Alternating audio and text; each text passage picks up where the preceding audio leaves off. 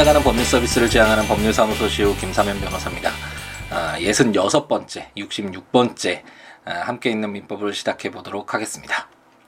아, 뭐 요즘에는 날씨가 워낙 좋아서 또 한동안 좀 쌀쌀한 기온이 있긴 했지만 어제랑 오늘은 아, 정말 좋은 날씨인 것 같습니다. 뭐 계속해서 아, 처음 시작할 때 함께 있는 민법 시작할 때는 날씨 이야기부터 아, 이렇게 하게 되네요. 오늘은 이제 서산 재판이 있어서 아, 이제 차를 운전하고 아, 서산에 이제 갔다가 아, 이제 돌아와서 이렇게 팟캐스트 아, 함께 있는 민법을 위해서 녹음을 하기 위해서 책상 위에 앉았는데 음, 이게 운전하는 과정에서 꼭 아, 봄 여행을 가는 아, 봄 소풍을 가는 듯한 아, 그런 아, 좋은 기분을 느낀 것 같습니다. 아, 날씨도 너무 좋고 햇볕도 너무 좋고 바람도 너무 좋고 아, 아, 이런 아, 환경적인 것들이 우리에게 정말 많은 좋은 영향을 미치는 것 같아서 아, 요즘 아, 좋은 기분으로 하루하루를 채워가고 있는 것 같네요. 아, 얼마 전에 아, 그 이제 아들과 관련돼서 아, 정말 작은 것이라도 정말 귀 기울여야겠구나라는 생각을 들게 한 일이 있었는데요. 어, 한 며칠 한, 한 10일 전인가요? 10일 전쯤에 이제 아들하고 자는데 아들이 음, 아빠 이제 학교에서 우유를 먹기 시작하는데 이제 초등학교 1학년 이제 시작해서 아, 우유를 마시기 시작하는데 우유를 자꾸 흘려 이렇게 얘기를 하더라고요. 근데 그때 또 이제 술 한잔하고 회식 이후에 술 한잔하고 들어오고 피곤하기도 해서 그래 아빠랑 이제 다음에 연습해봐요 뭐 이렇게 얘기를 하고 잠들었는데 아, 그 내용을 이제 잊어버리고 있었던 거죠. 아, 그리고 나서 이제 며칠이 지난 다음에 음, 이제 아들과 아, 이제 자전거를 타기 위해서 학교로 가는데 이렇게 지나가면서 스쳐 지나가듯이 얘기하더라고요. 우유를 계속 흘리는데 어, 우유 친구들이 이렇게 냄새가 난다고 놀리고 그러니까 아침에 학교 갈때 어, 우유 먹을 거 어떻게 먹을까 그게 걱정이 된다고 어, 이렇게 지나가듯이 이야기를 했습니다. 어, 어, 그 얘기를 듣고 나니까 정말 많이 어, 마음이 철렁하더라고요.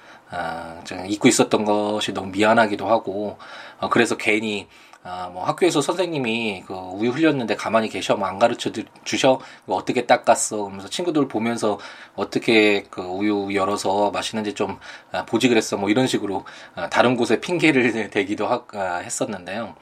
아, 그래서 그날 바로 들어오면서 자전거 타고 들어오면서 이제 우유 다섯 개를 사서 아, 아들과 함께 이제 연습을 시작을 했죠.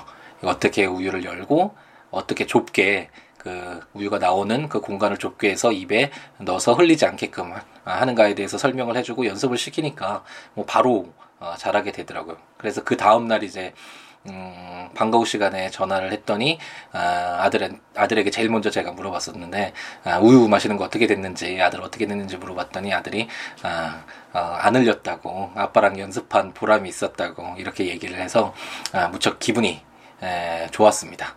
아, 그와 함께 아, 이렇게 작은 것인데 사실 우리 어른들의 시각으로 봤을 때는 정말 사소한 것이잖아요. 그런데 그 이 작은 것 때문에 아들이 얼마나 많이 스트레스를 받고 고민이 됐을 것이고 또 친구들과의 관계 맺기에 있어서도 앞으로 영향이 계속 이런 것들이 영향을 끼칠 텐데 이런 어른들의 시각에서 너무 그냥 아무것도 아닌 하찮은 것으로 넘겨 넘긴 것이 아이들의 시각에서 생활에서 사회에서 얼마나 아, 중요한 일인 것이 중요한 일일 수 있다라는 거 그런 점도 새삼 다시 한번 느끼게 됐었고 아, 스쳐 지나가는 이야기라도 귀 기울여 들어서 어, 어쨌든 뭐 모든 것들을 다 해줄 수는 없겠지만 부모가 어, 할수 있는 만큼 아빠가 도와줄 수 있는 만큼 우리 부모가 아, 자녀들이 성장하는 데 있어서 하나의 사회인이 되어가는 데 있어서 아, 해줄 수 있는 것만큼은 아, 관심과 애정과 좀 더 작은 것들도 소중히 여기는 마음으로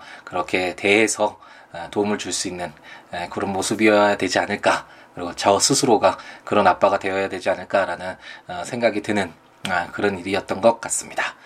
요즘에는 뭐 한번 성공을 하고 나니까 우유에 대해서는 뭐 이제는 전혀 문제가 되지 않는다라고 얘기를 하더라고요. 이렇게 한 번만 습관을 들이면 좋은 습관, 아, 이제 성공하는 그런 습관을 들이면 그 다음부터는 정말 수월하게 할 수 있는데 아, 이런 것들을 못해줘서 너무 미안했던 그런 아, 경험이 있습니다. 그러면 음, 이제 저희도 이제 좋은 습관을 갖기 시작했죠. 저도 일주일에 한 번은 어떻게 해서든 함께 있는 민법 이제 팟캐스트를 올리고 있고 어, 이거 들으시는 분들도 일주일에 한 번은 이걸 들으시면서 어, 민법과 어, 친해지고 가까워지는 그런 기회를 기회를 갖는 그런 습관을 어, 갖게 되시지 않았을까라는 생각이 드는데 어, 이제 저희가 해야 되는 함께 있는 민법으로 돌아오도록 하겠습니다. 그럼 이번에 해야 될 아, 내용들에 대해서 한번 떠올려 보면 아, 이제 딱 바로 대답하시는 분들이 아, 계시겠죠. 예, 이제 공동 소유 중에 소유권을 한 사람이 아니라 여러 사람이 소유권을 갖고 있을 때 그 공동 소유자들 간의 관계를 어떻게 규율할 것인가 그것이 민법이 아, 공유와 합류와 총유로 이렇게 세 가지 형태로 아, 구분해서 제도화 시켜두고 있는데 오늘은 아, 이제 마지막 총류에 관련된 네 개의 조문을 아, 함께 읽어보면서 어, 대망의 소유권 아, 어떤 어, 물건 중 가장 강력하고 어, 물건의 왕이라고 할 수 있는 소유권과 관련된 규정들을 마무리 짓도록 하겠습니다. 한번 다시 한번 그러니까 뭐 이걸 되돌아보는 거 그렇게 긴 시간이 걸리는 것이 아니니까 한 번씩 이렇게 되돌아보면서 우리가 지금 어디 지점 어디 지점에 와 있는지 민법이라는 거대한 이 정말 길고 긴 이 길 속에서 아, 우리가 어디로 걸어가고 있는지 어디쯤 아, 지점에 있고 우리가 앞으로 바라봐야 될 우리가 그리고 그동안 왔던 그 길은 어떤 어, 어느 어, 어떤 것이었는지 이런 것들 되돌아보는 아, 그런 시간은 꼭 필요할 것 같고 공부를 하면서도 아, 무조건 뭐 뭐책 그뭐 국어책 100페이지에서 150페이지 시험이다 그래 그렇다고 해서 100페이지부터 펴고 이렇게 뭐 무조건 읽고 외워나가고 이런 공부보다는 음 지금까지 봤던 게 아, 지금까지 공부해왔던 내용이 무엇이고 그 이후의 것은 어떤 것인지에 대한 어떤 전체적인 내용들 그 목차가 되겠죠? 목차를 통해서 우리가 어디 지점인지를 뭐 확인하고 그리고 오늘 아, 구체적인 구체적으로 채워가야 될 아, 그 지식이 어떤 것인지,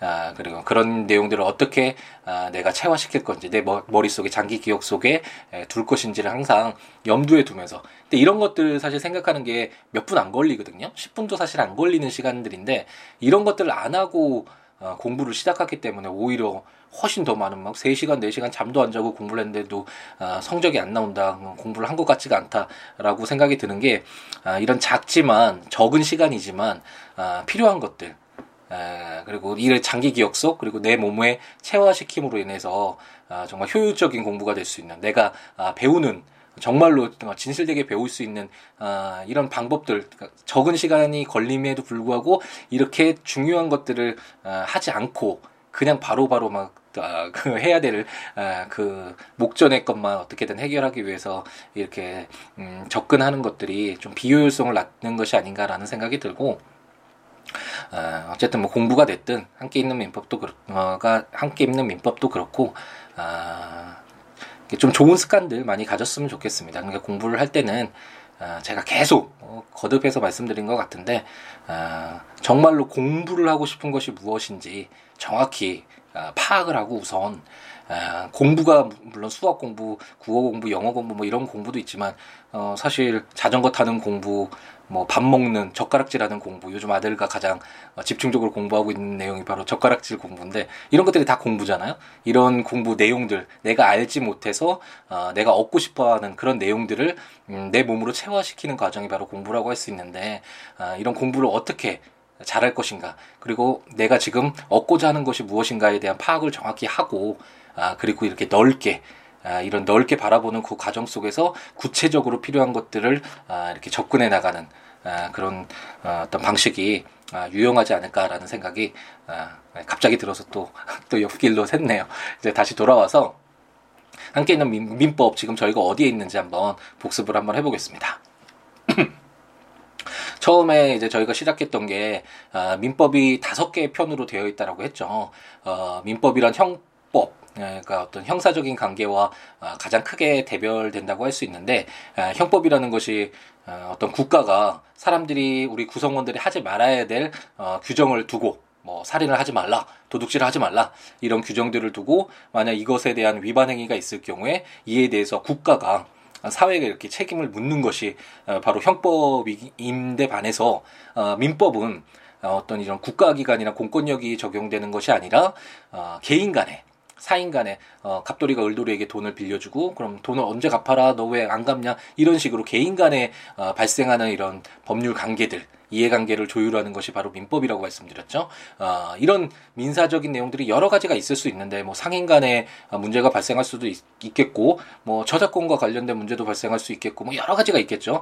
그 중에 가장 일반적인 가장 음, 중심이 되는 내용을 담은 것이 바로 민법. 이고 그렇기 때문에 민법의 양이 굉장히 많고 조문도 천 개 조문이 넘는 거 넘을 뿐만 아니라 어, 이와 관련된 이 각 조문들 그리고 구체적으로 발생했던 분쟁의 사례들, 판례들 이런 것들이 수없이 몇백 년에 걸쳐서 서양은 몇백 년에 걸쳐서 그리고 우리나라의 경우에도 몇십 년에 걸쳐서 이렇게 형성되어 있기 때문에 방대한 양과 방대한 깊이를 정말 아, 담고 있는 그런 내용의 바로 법전이 바로 법 민법이다라고 생각하시면 될 것 같고 민사와 관련된 내용 어떤 어, 좀 크게 봤을 때 네 가지로 나눌 수 있는데 물건에 대한 권리 어, 지금 저희가 보고 있는 소유권도 바로 물건이죠. 이런 물건에 대한 어떤 권리를 규정하고 있는 만약 누가 내 시계를 내가 그 시계를 가지고 있는데 이 시계를 다른 사람이 뺏어갔다. 그랬을 때 이거 뭐 어떻게 어 이런 어, 분쟁을 어떻게 해결할 것인가 이와 같은 문제가 발생할 수 있잖아요. 이것처럼 이 시계 물건에 대한 권리인 아, 물건 가 관련된 물건 편이 어, 하나가 있고 어, 물건과 달리 물건과 달리 어떤 특정인에게 아까 말씀드렸던 갑돌이가 을돌이에게 100만 원 빌려줬을 때 100만 원 달라. 이거는 시계와 달리 어, 내가 뭐 그걸 어, 완전히 예, 그 물건에 대해서 어떤 권리를 행사하는 것이 아니라 갑돌이가 을돌이라는 특정인에게 어떤 급부 돈을 달라라는 그런 청구를 할 수 있는 권리죠. 이러한 것 이러한 것들을 어, 이제 채권이라고 하는데 물건에 대비해서 어, 이제 개인 간의 어, 어떤 특정인에게 어떤 요구하는 것을 어, 무엇을 요구할 수 있는 권리인 이 채권이 또 크게 어, 나눠질 수 있겠죠. 그래서 민법을 구성하고 있는 것 중에 물권 그리고 채권 이 두 가지가 가장 크겠고 어, 이와 함께 이제 가족 간의 문제도 발생할 수 있잖아요. 친족 부분이 있을 수 있고 뭐 결혼하고 아이를 낳고 그랬을 때 어떻게 뭐 어, 가족 관계가 형성되는지 그리고 혼인이 됐을 때 이혼이 됐을 때 뭐 협의 이혼이 있을 수도 있지만 어, 재판상 이혼은 어떻게 되는지 그리고 만약 친자가 아니라 어, 만약 혼외자일 경우에 어떻게 뭐 이해관계를 조율할 것인지 이런 어떤 가족 간의 문제도 어떤 공권력 국가가 개입하는 것이 아니라 개인 간의 문제잖아요. 그래서 이런 친족의 문제가 있을 수 있겠고 그리고 상속인이 어떤 분이 이제 나이가 드셔서 돌아가셨을 때 그분이 갖고 있는 물론 이런 음 가족 간의 관계도 있겠지만 어 그분이 갖고 있는 상속인이 가지고 있는 재산을 어떻게 나눠야 될지 어떻게 효율적으로 분배를 하고 뭐 아니면 국가에 뭐 기속을 시킬 것인지 뭐 이런 여러 가지 분쟁들이 발생할 수 있잖아요. 이런 것들을 담고 있는 이런 내용들을 담고 있는 것이 바로 상속 부분이라고 할 수 있겠죠. 뭐 친족이랑 상속은 아, 이렇게 하나로 크게 묶어서 친족 상속편 그래서 이렇게 물건, 채권, 친족 상속 이렇게 크게 세 개로 볼 수도 있겠지만 어쨌든 민법은 어, 친족과 상속을 나눠서 이렇게 네 개의 가장 큰 테마로 어, 구성되어 있다라고 생각하시면 될 것 같고 어, 이런 네 개의 테마 중에서도 공통되는 부분이 있을 수 있잖아요.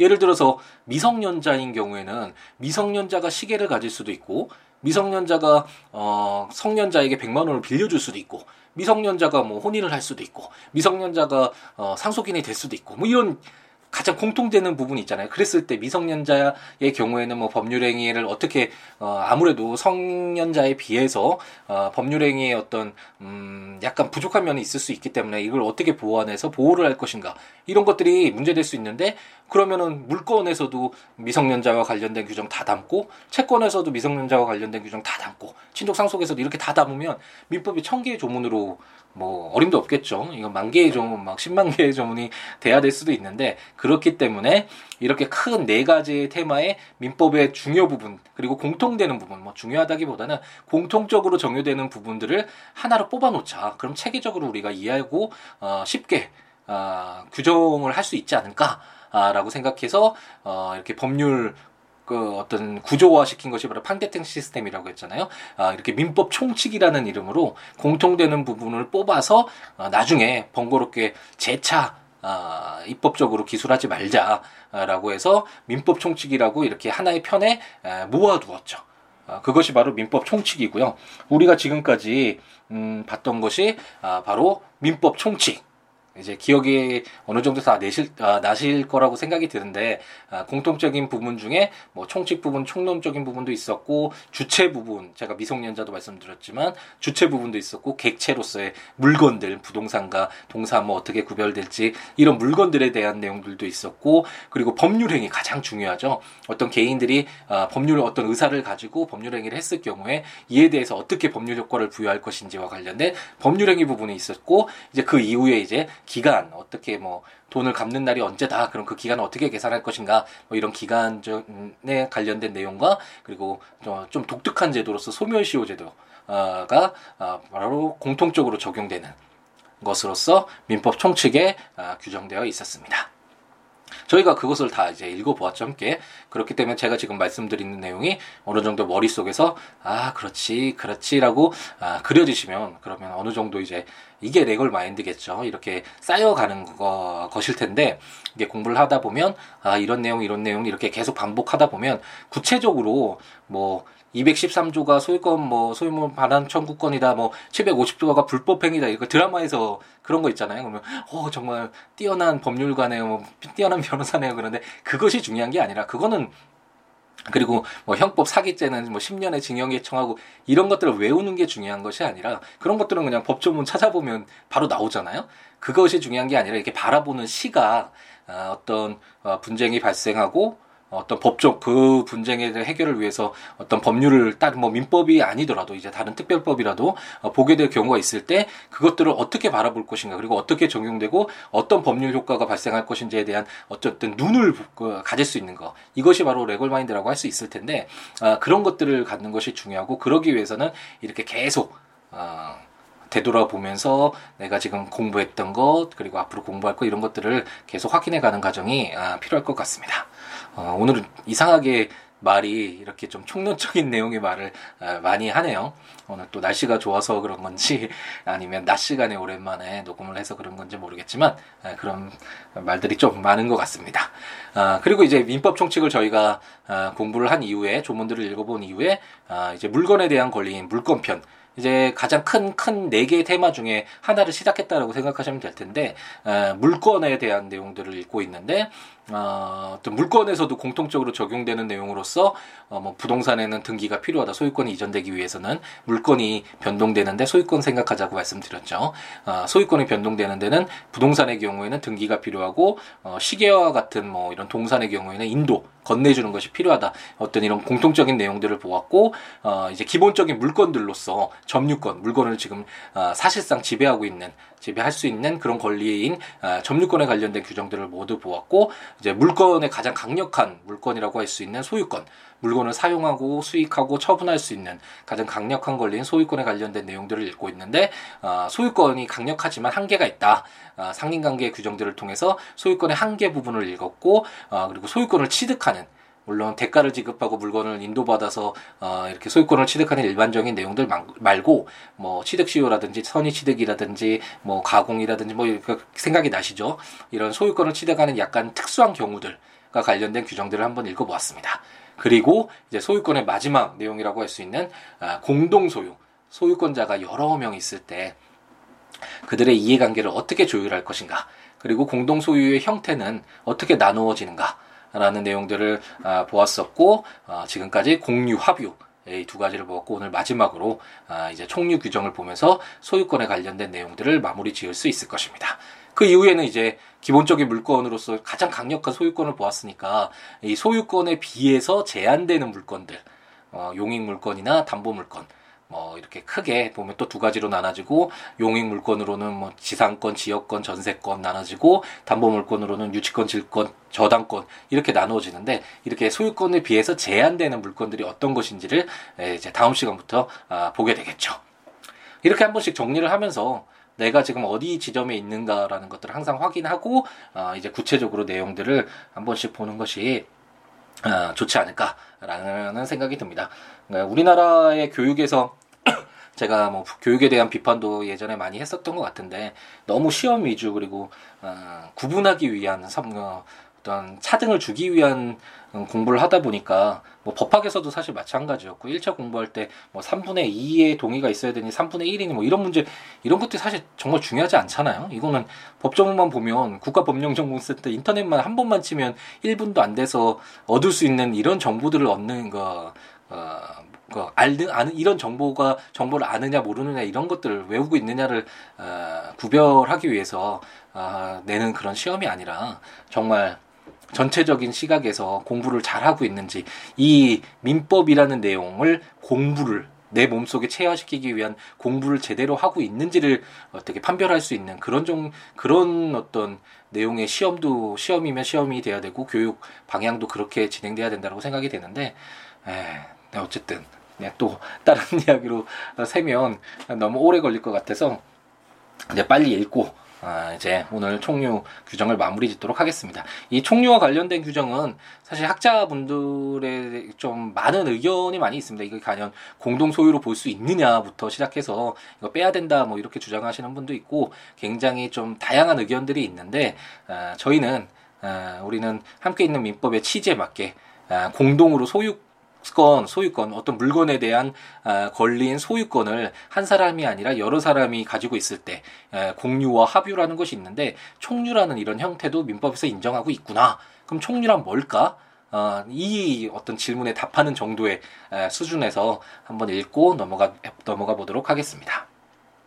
제 275조는 물건의 총유라는 제목으로 제 1항 법인이 아닌 사단의 사원이 집합체로서 물건을 소유할 때에는 총류로 한다. 제2항 총류에 관하여는 사단의 정관 기타 계약에 의하는 외에 다음 2조의 규정에 의한다. 라고 규정하고 있습니다.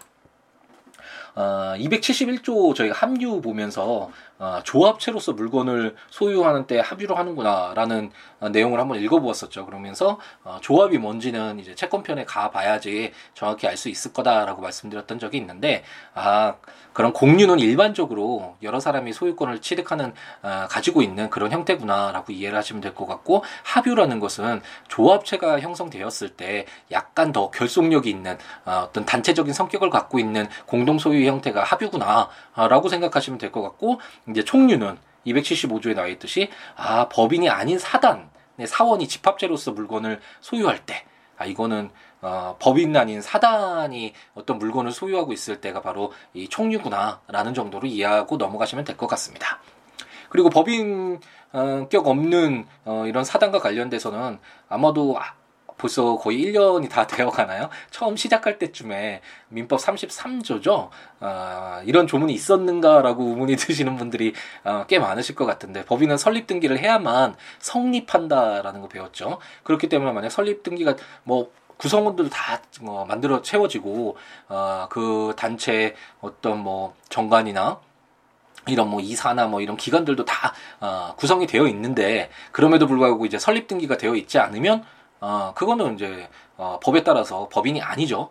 법인이란 자연인과 더불어 어, 독립적인 그런 인격체라고 말씀드렸잖아요. 법률 행위를 어, 독립적으로 할 수 있는 그런 인격체인데 어, 설립 등기를 안 하면 그건 법인이 아니겠죠. 그렇지만 어, 법인은 아니지만 그래도 단체로서의 어떤 성격 그리고 그 어떤 기관이나 뭐 정관이나 이런 것들이 다 형성되어 있어서 사단법인과 거의 동등한 그런 형태를 띠고 있는데 무조건 법인을 인정하지 않는다라고 하면 또 법률 관계가 아 약간 좀 아, 불명확해지고 아, 혼란스러울 수가 있기 때문에 그렇기 때문에 이제 비법인 사단, 권리 능력 없는 사단이라는 아, 그런 어떤 명칭 하에서 아, 법이 일정한 보호를 하고 있고 뭐 판례도 여러 어, 가지 쌓여 있다라는 거 한번 말씀드렸던 것 같은데 예를 들어서 종중이나 뭐 교회나 이런 것들 어, 종중의 경우에도 어, 설립 등기를 안 했기 때문에 법인으로서 어, 어떤 독립적인 인격을 인정할 수는 없지만 어, 종중의 어떤 종중이 재산을 가지고 있을 때 이걸 어떻게 처리를 할 것인가 이런 것들이 문제가 될 수 있잖아요. 어, 그렇기 때문에 어, 인정되는 것이 바로 어, 총류다라고 생각하시면 어, 좀 그래도 쉽게 이해를 하실 것 같습니다. 총류라는 것도 어, 그러니까 지금 권리 능력 없는 사단이라고 말씀드렸잖아요. 그러니까 사단이니까 여러 사람들의 사원들이 있겠죠. 뭐 10명의 사원이 뭐 A 종중이라는 이름으로 갑돌이 종중이라는 이름으로 어떤 종중을 형성했는데 그 종중의 재산이 있잖아요. 뭐 어떤 토지를 한 필지를 가지고 있었다. 그럼 이 한 필지가 독립적으로 갑돌이 종중 이라는 이 하나의 법인이 아니 법인이었다면 갑돌이 종중의 소유가 되겠죠. 어, 독립적으로 법인격을 갖고 있는 거니까 법인이면. 근데 설립 등기를 하지 않았기 때문에 어 이건 갑돌이 종중이 이 토지의 소유권자가 아닌데 그럼 이 소유권을 어떻게 처리할 를 것인가? 그 구성원인 뭐 갑돌이 을돌이 병돌이 뭐 정돌이 이렇게 열 명 모두에게 소유권을 인정할 것인가? 뭐 지분을 인정해서 공유를 인, 볼 것인가? 아니면 합류를 볼 것인가? 뭐 이런 여러 가지 어 문제가 발생할 수 있잖아요. 그렇기 때문에 민법 제 275조에서는 이런 경우에 물건을 소유한, 소유하는 형태는 총류라고 한다. 아, 라고 이름 지어서 그럼 총류라는 것은 어떻게 공유와 합의와 다르냐 다르냐라는 것이 이제 다음 제 2조 276조와 277조를 통해서 한번 확인해서 이걸 기준으로 삼아라 라고 규정하고 있다라고 생각하고 넘어가시면 될 것 같습니다. 법인 없는 그, 어, 권리 능력 없는 사단 사단이잖아요. 그래도 사단이기 때문에 조합보다도 오히려 더 어, 그런 어떤 단체적 성격이 훨씬 더 강하겠죠. 그렇기 때문에 아, 추측해 볼 수 있는 게 조문을 읽기 전에 추측해 볼 수 있는 게 아, 될 수 있으면 그런 총류 재산은 아, 뭐 분할이나 이런 거 절대 하지 말아야겠구나. 계속 유지하도록 해야 되겠구나. 그리고 지분이라는 것도 있을 수가 있으니까 사원은 뭐 자격을 취득할 수도 있고 어, 상실할 수도 있는데 그 어떤 자격에 따라서 되는 거지 뭐 그 권리 능력 없는 사단 그 총회 아, 그 법인과 유사한 그런 구성원들이 뭐 지분을 가지고 있을까? 뭐 이런 생각이 아, 들수 있겠죠. 아, 그런 어떤 전제 하에서 276조와 277조를 한번 읽어보도록 하겠습니다. 276조는 총유물의 관리, 처분과 사용, 수익이라는 제목으로 제1항 총유물의 관리 및 처분은 사원총회의 결의에 의한다. 제2항 각 사원은 정관 기타의 규약에 쫓아 총유물을 사용 수익할 수 있다. 라고 규정하고 있습니다. 어, 제가 설명드렸던 이걸 읽기 전에 어, 말씀드렸던 내용 그대로 어, 뭐, 뭐 그대로 나와 있다라고 볼 수 있겠죠. 왜냐하면 공유나 어, 합류도 그렇지만 합류의 경우에 약간 제한되긴 하지만 어쨌든 공동 소유자라는 건 음, 그 물건에 대해서 일반적으로는 어, 단독 소유일 때는 그 사람이 그 물건에 대해서 소유권을 가지고 마음대로 사용하고 수익하고 처분할 수 있는 것이 어, 일반적이겠지만 어, 어떤 필요에 의해서인지는 뭐 여러 가지 사정이 있겠지만 여러 사람이 소유권을 갖게 됐잖아요. 그럼 그 여러 어, 소유권자들이 자신의 지분에 따라서 그 물건을 사용 수익 처분할 수 있는 것이 어, 그것이 일반적일 텐데 이런 어떤 총류물은 어, 법인은 우선 생각을 하시죠. 설립 등기를 안 했기 때문에 법인은 아니지만 법인 한번 생각해 보면 뭐 삼성전자다. 삼성에 있는 그 구성원들이 뭐 삼성이 가지고 있는 부동산 그 지분을 갖고 어, 있지를 못하겠죠. 어 그럴 경우에 어떤 이 그럼에도 불구하고 이런 어떤 부동산 같은 것들을 관리하고 어 뭐 처분하거나 이런 게 어떻게 어, 이런 법률에게는 계속 필요할 수 있잖아요. 이 소유, 이 물건에 대한, 어, 뭐, 처분이나 관리는 계속 필요할 수 있는데, 그럼 이걸 어떻게 정할 것인가가, 어, 문제될 수 있을 것이고, 어, 공유나 합의의 경우에는, 공유의 경우에는, 음, 처분은 마음대로 하지 못하고, 하지만 관리에 관한 사항은 공유자 지분의 가반수로서 결정한다. 뭐, 이런 내용들이 있었잖아요. 그리고 뭐, 그러나 뭐, 보존행위는 각자가 할 수 있고, 이런 내용이 있었는데, 이런 공유나 합의와는 달리, 어, 총유물의 경우에는 사원총회 결의, 거의 법인과 유사하죠. 어, 뭐 이사에게 어떤 맡겨진 업무가 아니라면 그 총회에서 결정된 사항에 따라서 업무가 진행되잖아요. 당연히 소유물에 대한 총유물에 대한 아, 총유는 아니겠고 법인의 경우에는 그런 소유물에 대해서 어떻게 처분할 것인지도 어, 총회 결의에 의해서 결정이 될 텐데 어, 이것처럼 총유의 경우에도 권리 능력 없는 사단이 어떤 물건을 소유할 때 이런 경우에 어, 총유물을 어떻게 관리할 것인가 그리고 처분할 것인가는 아, 사원총회 그 구성원들의 결의에 의해서 어, 결정된다라는 것이 제276조 제1항에서 어, 규정하고 있고 그리고 사용 수익하는 것도 지분에 따라서 뭐 사용하는 것이 아니라 지분이 없기 때문에 총류물의 경우에는 각 사원은 정관 기타의 규약에 쫓아 그러니까 정관에 정해져온 그런 내용에 따라서 어, 그런 총류물을 사용 수익할 수 있다는 것이 제2항에 규정되어 있습니다. 제277조는 총유물에 관한 권리 의무의 득상이라는 제목으로 총유물에 관한 사원의 권리 의무는 사원의 지위를 취득 상실함으로써 취득 상실된다. 라고 규정하고 있습니다. 이것도 아까 저희가 아, 이 규정들을 읽기 전에 한번 추측해봤던 내용하고 어느 정도 매치가 되죠. 어, 공유나 합류의 경우에는 어, 어느 정도 개인의 의사에 따라서 그 물건을 어, 취득하고 그리고 사용 수익하는 데 있어서 자기의 지분 대가를 지급했다라는 것이겠죠. 어, 그렇기 때문에 어떤 음, 어떤 권리 의무 이런 것들이 어, 개인의 의사가 많이 반영되는데 반해서 어, 공유에 가는 경우에는 그 지분을 공유자가 어, 마음대로 처분을 할 수 있었죠. 그래서 물론 합의의 경우에는 조합체 해산이나 이런 어떤 좀 제한이 있긴 했지만 그래도 그 어떤 그 공유물에 대해서 그리고 합류물에 대해서 어, 자신의 권리 의무를 자신의 지분에 따라서 어느 정도 재량이 있었는데 반해서 어, 총류에 강요 총류에 관한 경우에는 어, 법인 생각하라고 말씀드렸잖아요. 삼성전자와 같은 경우에 그런 어떤 총류물 삼성전자 삼성전자가 가지고 있는 어, 그런 어떤 어, 토지 그거에 대해서 어, 어떤 사원들이 마음대로 어, 이렇게 권리 의무를 갖게 되지를 않겠죠.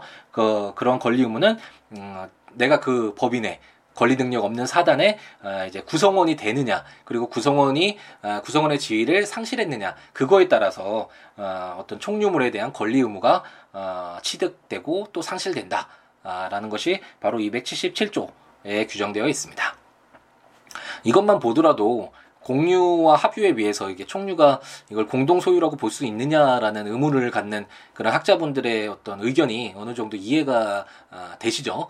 어, 많이 이질적이잖아요. 공동 소유라는 것을 지금까지 저희가 보아왔듯이 물건을 사용 수익 처분할 수 있는 게 소유권인데 이 소유권을 여러 명이 가지고 있을 때 이 물이 이해 공동 소유자들의 어떤 이해관계를 어떻게 조율하고 어 있던 어, 공동 소유물을 어떻게 처분하고 어떻게 관리하고 어떻게 사용 수익할 것인가 이와 관련된 내용을 담고 있는 것이 바로 어, 공동 소유 편이라고 아 공, 공동 소유 어, 이런 어, 절이라고 제 3절이죠. 절이라고 할 수 있는데 어, 총리의 경우에는 어, 굉장히 많이 이질적이잖아요. 어떤 지분이 있는 것도 아니고 그 단체에 속해 있느냐 없느냐에 따라서 어, 뭐이 총유물도 어, 걸 총유물에 관한 권리 의무를 에, 얻고 상실되는 것도 그것에 따라서 나누어지고 어, 그리고 총유물의 관리 처분과 사용 수익도 어떤 개인의 의사가 어, 좀 중요시 되는 것이 아니라 어, 어떤 사원총회와 같은 이런 단체적 성격의 결의에 의해서 어, 결정된다는 점에서 어, 좀 많이 다르구나. 라는 생각이 아, 드실 것 같네요. 저희는 아, 아까 말씀드렸듯이 아 이제 소유권에 대한 내용들을 좀 배웠는데 아, 이런 소유권이 여러 사람이 가지고 어, 어떤 어떤 물건에 대해서 소유권을 여러 사람이 가지고 있을 때 어떻게 이해관계를 조율할 것인가와 관련돼서 아, 대체적으로 일반적으로는 공유를 통해서 어, 형성이 되지만 어, 조합체 조합이 어떤 공동 소유물을 가질 때는 그걸 합유라고 해서 아, 민법에 지금까지 읽어보았던 그런 내용들을 기준으로 해서 이해관계를 조율하자라고 이해하시면 될 것 같고 어, 권리 능력 없는 사단일 경우에 법인일 경우에는 법인이 그냥 그 소유권을 취득하는 것이니까 문제될 것이 없겠죠. 어, 권리 능력이 없는 법인 하지만 어떤, 어떤 단체는 이미 형성되어 있는 거잖아요. 이런 경우에 어떤 소유물을 가지고 있을 때 아, 이걸 어떻게 처리할 것인가는 음, 법인과 유사하게 아, 공유와 합의하는 약간 이질적인 내용으로 아, 이런 기준하에서 사원총회 결의에 의해서 관리 처분하고 정관에 따라서 사용 수익 처분하고 아, 그리고 사원의 지위를 어, 취득 상실하느냐에 따라서 어, 어떤 총유물에 대한 권리 의무를 득실하고 어, 득실하고 어, 취득하고 상실하는 것으로 하자. 아, 이런 식으로 규정되어 있는 것이다. 아, 라고 이해하고 넘어가시면 될 것 같습니다. 그럼 이제 소유권의 마지막 조문이네요. 제278조는 준공동 소유라는 제목으로 본절의 규정은 소유권 이외의 재산권에 준용한다. 그러나 다른 법률에 특별한 규정이 있으면 그에 의한다 라고 규정하고 있습니다. 어디서 많이 본 듯한 조문이잖아요. 바로 제 210조 점유권 아, 읽으면서 제일 마지막에 아, 점유권에 관한 규정이 재산권을 사실상 행사하는 경우에도 준용된다. 아, 그 준공유였잖아요. 그것도 아, 그 조문이 기억 나실 텐데 음, 점유권이라는 게 일반적으로 그 물건을 유체물이잖아요. 이런 어떤 형태가 있는 이런 유체물을 사실상 지배하는 권리인데 재산권, 뭐 채권 같은 경우에 사실 100만 원의 채권 눈에 보이지가 않잖아요. 이런 재산권의 경우에도 만약 채권 증서와 같은 뭐 이런 것들을 눈에 띄게 점유를 하고 있는 것과 같은 그런 유사한 형태인 경우에는 어, 점유와 관련된 규정들이 준용된다라는 점을 210조에서 규정하고 있었는데 그것처럼 278조도 소유권이라는 것은 원칙적으로 물건 어떤 형태가 있는 그 물건에 대한 소유권을 여러 명이 가질 때 어떤 문제가 되는 그런 내용들인데 어 뭐냐 100만 원의 채권 이것을 갑돌이와 을돌이가 공동으로 가지고 있다. 재산권을 가지고 있는 거잖아요. 공동으로. 어, 이러한 경우에도 어, 이런 어, 지금 지금까지 읽어보았던 이런 내용들이 이러한 규정들이 어, 준용된다. 라는 점이 278조에 어, 규정되어 있는 것이다 라고 생각하시면 될 것 같습니다. 하지만 뭐 갑돌이 을돌이가 100만원 병돌이에 대한 100만원 채권 공동 소유하고 있다 라고 해서 어, 실질적으로 이런 공동 소유 규정들이 많이 준용되는 경우는 없고 대체적으로는 이제 나중에 채권편에 어, 수인의 채권자 및 채무자 그래서 채권자가 여러 명인 경우 그리고 채무자가 여러 명인 경우 뭐 연대 채무 이런 내용들은 많이 들어보셨죠 말들은 아, 그런 규정들에서 이제 좀 자세하게 규정되어 있기 때문에 실질적으로는 어, 278조 중공동 소유 이 규정이 어떤 채권 가장 대표적인 재산권이라고 할 수 있는 채권과 관련해서 어, 준용되는 경우는 그렇게 어, 흔하진 않다. 제가 어, 지금까지 재판을 거의 500건 가까이 500 어, 건 어, 가까이 재판을 했는데 어, 이 278조를 음, 적용해서 했던 재판은 어, 없었던 것 같습니다. 그게 그렇게 많이 사용되는 규정은 아니다. 하지만 어, 준용될 수 있다. 이런 규정이 있다라는 것을 한번 읽고 넘어가시면 될 것 같습니다. 아, 그럼 이제 소유권 가장 물건의 가장 기본이라고 할 수 있겠네요. 소유권을 이해를 하면 물건이라는 것이 어떤 거구나라는 것을 어, 이제 이해하실 수 있을 것 같습니다. 어, 법학 처음에 법학을 공부할 때 법대생들 를 보면 저도 사실 마찬가지였지만 물건과 채권을 구별을 못하는 경우가 상당히 많고 혼동스러운 경우도 상당히 많습니다. 물건과 물건을 구별도 잘 못하고 아, 이렇게 이런 경우도 많고 그런 것들이 이렇게 그냥 뭐 시험을 보기 위해서 그 내용들만 파고들어서 그런 건데 전체적으로 크게 보면 아, 물건이라는 거하고 아, 채권이라는 것이 어떻게 크게 구별되는가 그리고 물건이라는 거는 아, 물건에 대한 권리인데 특히 소유권을 보면 어떤 것이구나 물건이라는 것이 그런 것들이 대체적으로 머릿속에 그려질 수 있지 않았을까 라는 생각이 들고 이제는 다음 시간부터는 어, 이제 완벽한 권리를 봤으니 이 완벽한 권리에 비해서 제한되는 권리들을 한번 살펴봐야겠죠. 예, 제한 물건들 어, 첫 번째 타자로 나오는 건 지상권인데 어, 지상권에 관련된 규정을 통해서 여러분들과 만나 뵙게 될 것 같습니다. 아, 이제 법령을 이제 한 번씩 읽어보면서 같이 읽어보면서 강의 들으시면 좋으실 거니까 어, 법령을 법률을 한번 읽어보고 싶다라고 생각하시는 분은 어, 제가 아까 잠깐 언급했던 것 같은데 인터넷 사이트 국가법령정보센터에 들어가시면 지금 현재 어, 한국에서 시행되고 있는 법률 다 검색해 보실 수 있으니까 민법 치셔서 이렇게 한번 읽으 법률을 읽어보면서 제 강의 들으셔도 좋을 것 같고 아니면 제가 발간한 전자책 함께 있는 민법 지금 어, 민법 총칙과 물권만 나와 있는데 어, 어, 이런 것들 구입하셔서 법률 조문과 해설들 읽어보시면서 들으셔도 좋고 아니면 제 블로그 siwo.net siwoolaw.net에 오셔서 어, 조문과 설명들 읽으시면서 어, 들으셔도 좋을 것 같습니다. 그리고 저와 연락을 취하고 싶으신 분은 아까 말씀드렸던 블로그나 siwo.net이나 026959-9970 전화 주시거나 어, siwo 골뱅이 gmail.com 메일 주시거나 아, 어, 트위터컴 시우로 SNS를 통해서라도 연락을 주시기 바랍니다. 아, 오늘은 굉장히 많이 아, 제가 여러 가지 이야기를 하다 보니까 공부와 관련된 내용도 이야기하고 한번 되돌아보는 시간을 통해서 민법 한번 전체적으로 보는 시간도 어, 가져서인지 어, 시간이 꽤 지난 것 같고 제 목도 지금 타고 있네요. 원래 물이라도 아, 이렇게 컵을 한 잔을 따라 놓고 조금씩 마시면서 해야 되는데 어 이제 금방 끝날 거라고 어 일반적인 시간에 끝날 거라고 생각하고 전혀 준비하지 않고 했다가 아, 쉬지 않고 해야지라고 계속 하다 보니까 중간 중간 기침이나 이렇게 타는 듯한 목소리가 아, 들려서 약간 거슬리지 않으셨을까 아, 걱정이 되기도 합니다. 이해해 주시기 바랍니다. 날씨가 너무 좋은데 아, 봄 날씨 아, 아, 이런 좋은 날씨 만끽하시면서 행복하게 하루하루 채워가시기 바라고 어, 주말 잘 보내시고 어, 다음 한 주 또 잘 시작할 수 있도록 충분히 어, 휴식하는 그런 시간들이었으면 좋겠네요. 다음 시간에 지상권을 통해서 가지고 지상권 규정들을 가지고 다시 만나 뵙도록 하겠습니다. 오늘 하루도 행복하게 채우시기 바랍니다. 감사합니다.